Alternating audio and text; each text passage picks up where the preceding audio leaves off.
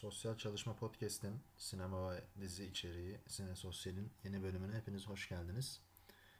Bugün e, çekeceğimiz bölümde Luc Darden ve Jean-Pierre Darden kardeşlerin çekmiş olduğu İki Gün ve Bir Gece filmiyle ilgili e, konuşacağız.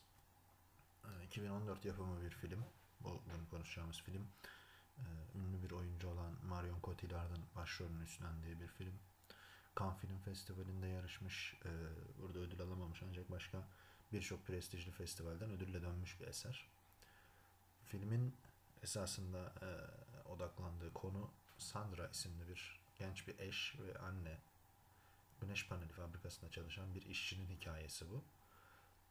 Hayatının e, aslında kısa diyebileceğimiz bir dönemi ama çok yoğun geçen, zor geçen bir dönemine odaklanıyor. Darden kardeşler diğer filmlerinde de zaman zaman gördüğümüz gibi bu filminde de sıradan e, emeğiyle geçinen hayata tutunabilmek ve yaşamını idame ettirebilmek adına bir işe ihtiyaç duyan aslında sık sık bahsettiğimiz gibi sokaktan geçen bir insanın karakterin hikayesine odaklanıyor. Film özelinde de e, sıklıkla odaklanan odaklanılan bu sıradan insanın hikayesi aslında bizim bugün bir sosyal hizmet e, kanalında bir sosyal hizmet mecrasında bu filmi üzerine konuşmaya değer bir şey haline getiren aslında biraz da bu özelliği. Filmin genel olarak konusuna e, biraz odaklanırsak e, Sandra içinde bulunduğu depresyon ve diğer psikiyatrik sorunlar nedeniyle çalıştığı iş yerinden izin almak zorunda kalıyor.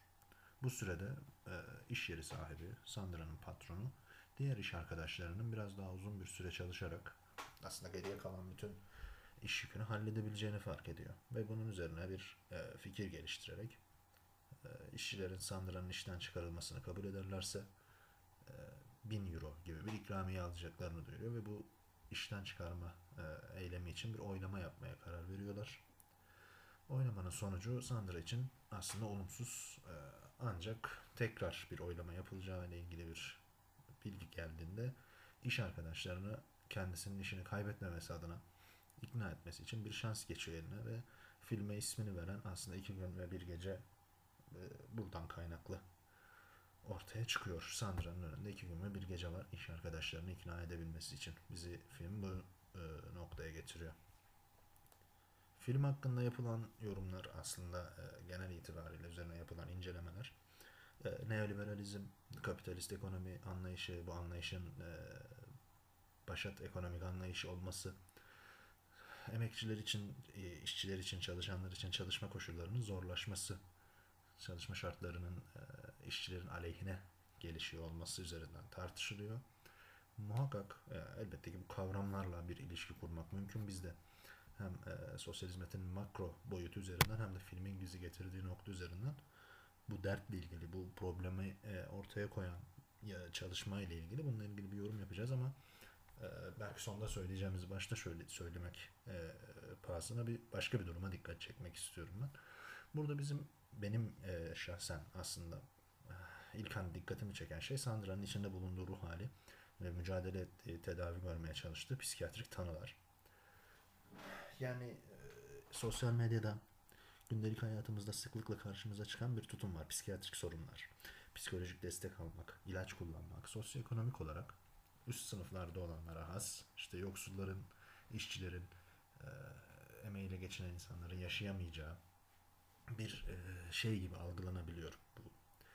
Bir depresyon, e, zengin e, züppe tabir edebileceğimiz birisinin yaşadığı iç sıkıntıları aslında e, bir fabrika işçisi depresyona girmez, e, anksiyete gibi bir problem yaşamaz gibi e, aslında abuk olabilecek bir algı var. Halbuki durum bunun tam aksi. Aslında az çok tahmin edebileceğimiz gibi.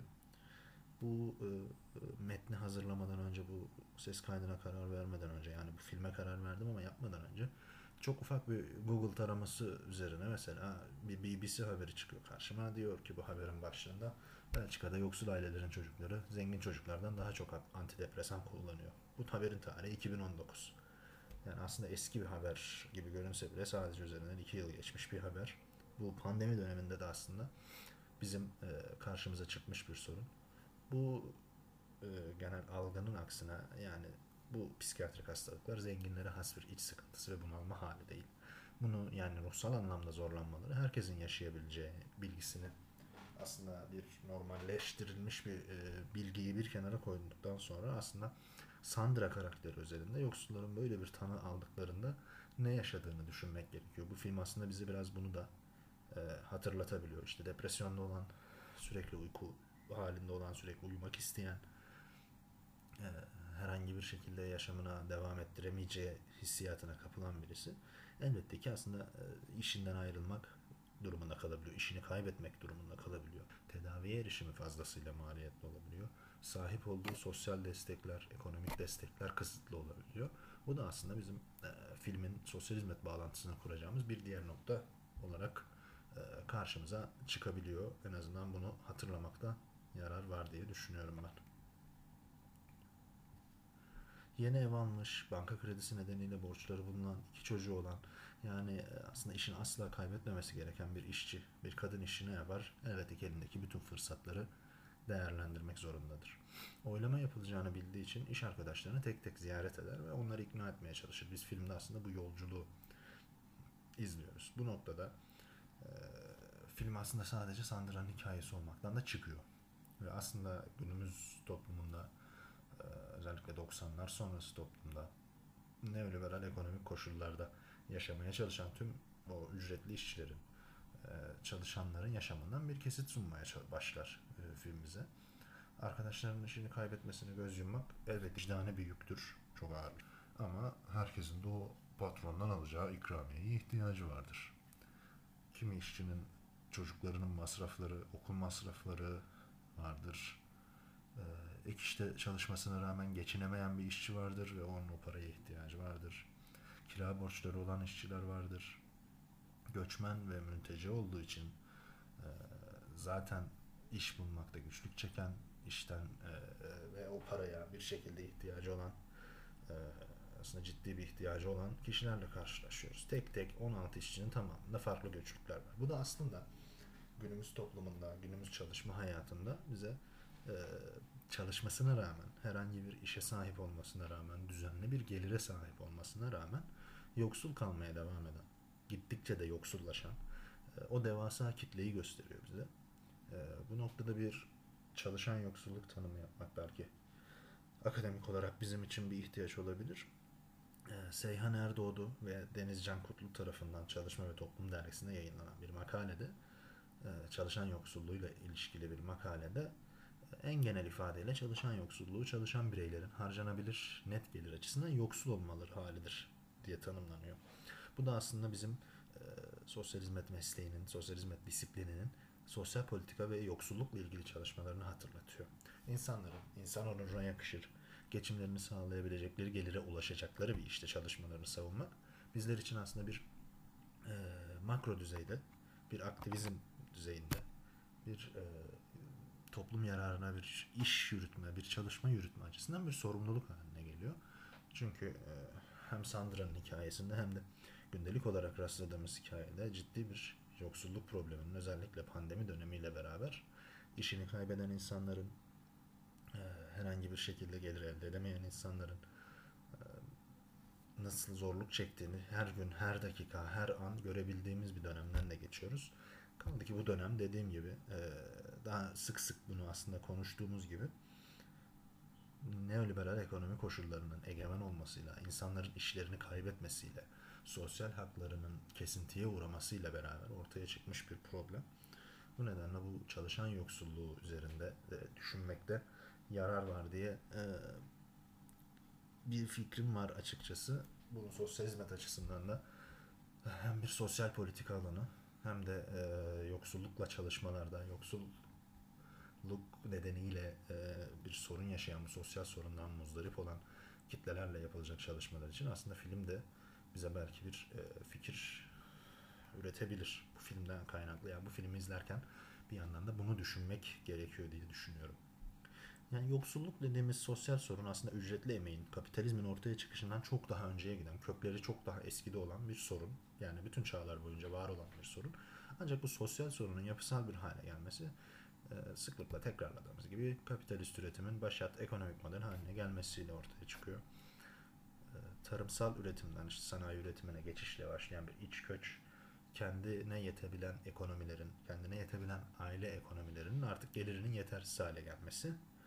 E, bu olaylarla birlikte başlıyor. Çeşitli sosyal refah politikalarıyla durdurulmaya çalışılsa da zaman zaman toplumsal patlamalar ortaya çıkabiliyor. Bu filmde aslında bize e, bunu gösteriyor. Filmin bu tarihsel ve günümüzde de yaşanan toplumsal sorunla alakalı tutumu sosyal hizmeti de yakından ilgilendiriyor. Çünkü biraz önce söylediğim gibi sadece e, çalıştığımız kurumda yoksulluk nedeniyle problem yaşayan kişiye yapacağımız bir bireysel müdahale, bir yardıma erişimine aracı olmamız, e, o bağlantıyı kurmamız bizim için e, bir kesin nihai bir sonuç değil aslında. Dolayısıyla bu noktada e, sosyal politikaların, sosyal e, destek sistemlerinin nasıl geliştirilebileceği ile ilgili de bir toplumsal bir savunu üretmemiz e, üzerine de düşünmemiz gerekiyor. Bu noktada işte o ailelerin orada yaşayan işçilerin yaşadığı sorunları düşünebilmemiz gerekiyor diye tahmin ediyorum.